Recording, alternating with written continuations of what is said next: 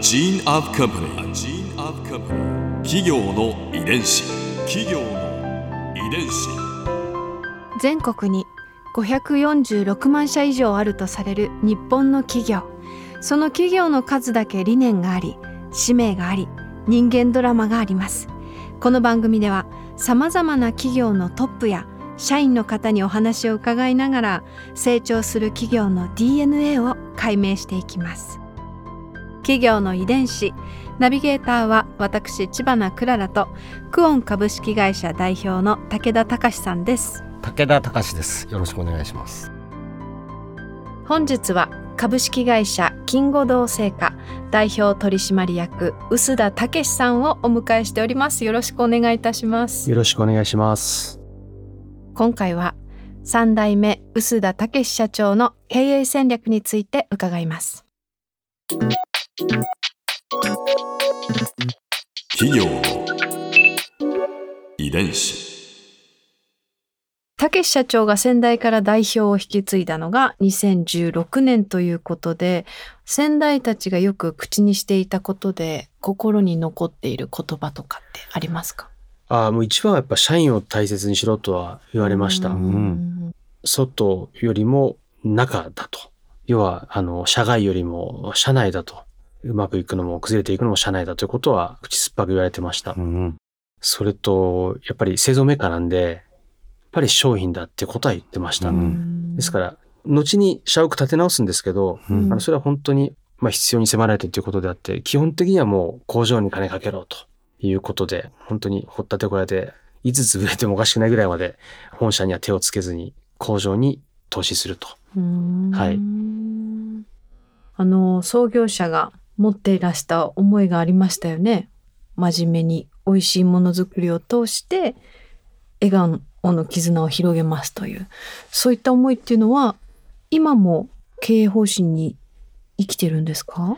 そうですね。あの、もう商品の、えー裏側にも書いてあると思うんですけど、真面目に美味しいものづくりを通して笑顔の絆を広げますっていうのが、これがもう我々が仕事をしている理由になってます。うん。はいやっぱりまあはい笑顔なんですね。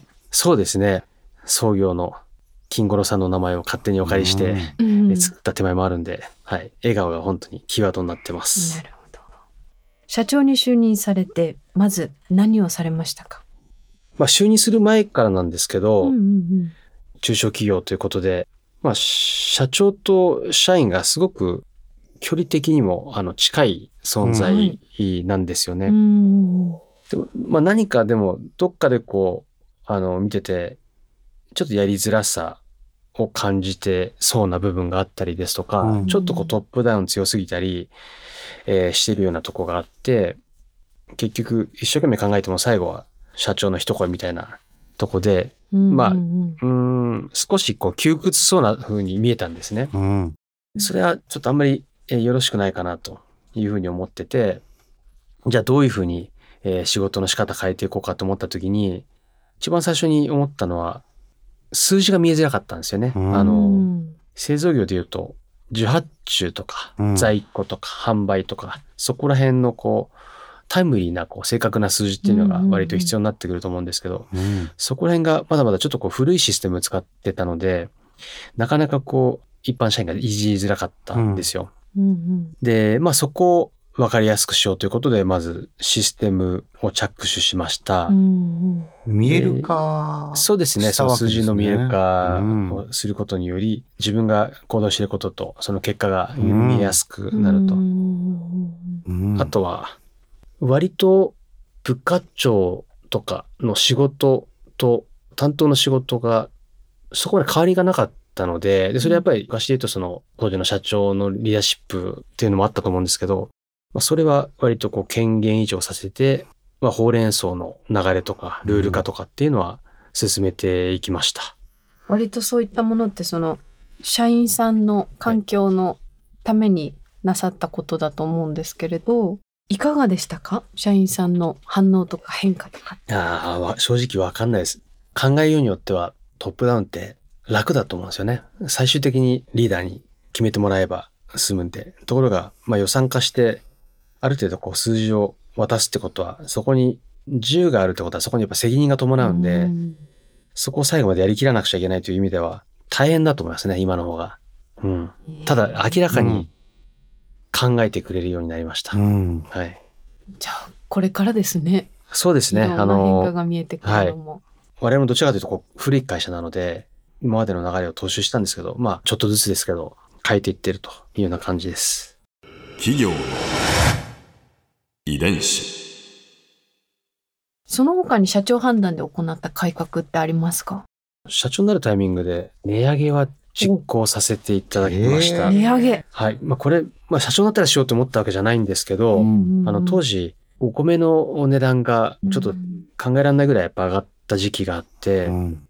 製造原価があってこないと。で、製造メーカーとしての努力はもちろんしなくちゃいけないんですが、うん。あの、それでも追いつくようなレベルじゃなかったんですね。で、そこで、まあそういう時って業界をこう見ながらですね、まあこう大手さんがやって、そこになんとなくその雰囲気が出来上がってからついていくっていうのが多いんですけど、まあ当時、まああまり何も知らなかったからできたのかもしれないんですけど、ちょっとなかなか原価が合わない中でこう一生懸命売るのも、それはそれでなんか違うかなという思いがあって、少しだけ早く、あの、他社に先駆けて値上げをさせていただきました。どれぐらいの値上げだったんですか？まあ、厚焼き、ね、50年ぐらい、あの、皆さんにお世話になってる厚焼きなんですけど、まあ、当時、企画が8枚と10枚と20枚ってあったんですけど、それぞれ7枚、9枚、18枚かな。まあ、約うん10%ぐらい減量させてえーいただいたと。うんはい。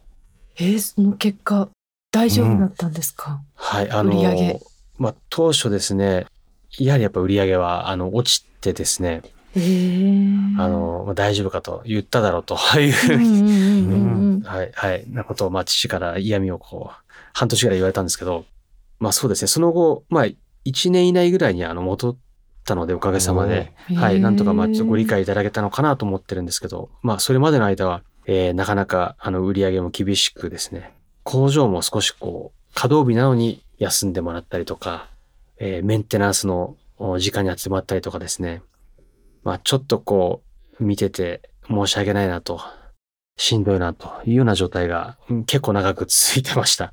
はい。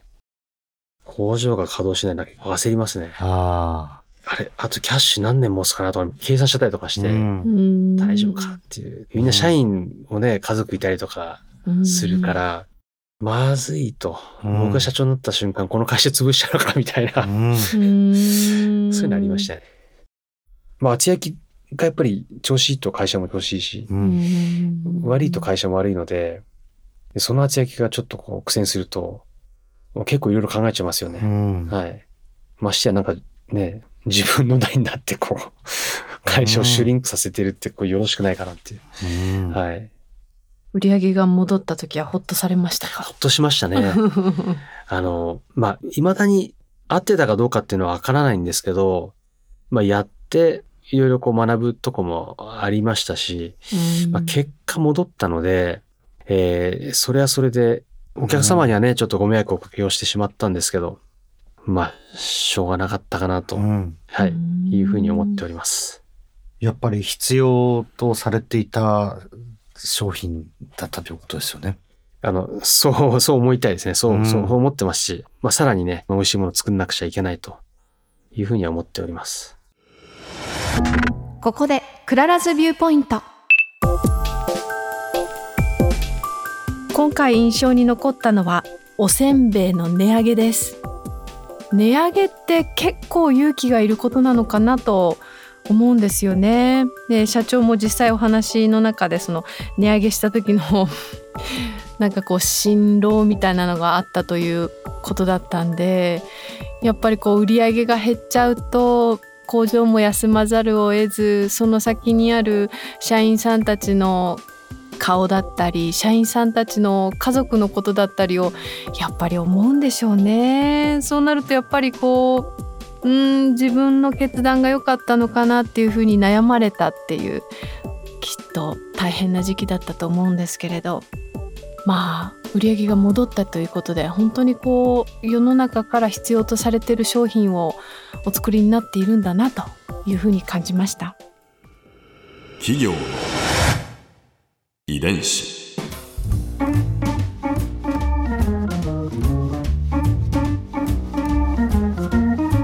の番組はポッドキャストのほかスマートフォンタブレット向けアプリオーディでも聞くことができます。お使いのアプリストアからダウンロードして企業の遺伝子のページにアクセスしてみてくださいね。それでは来週もまたお会いしましょう。企業の遺伝子ナビゲーターは私千葉なクララとクオン株式会社代表の武田隆でした。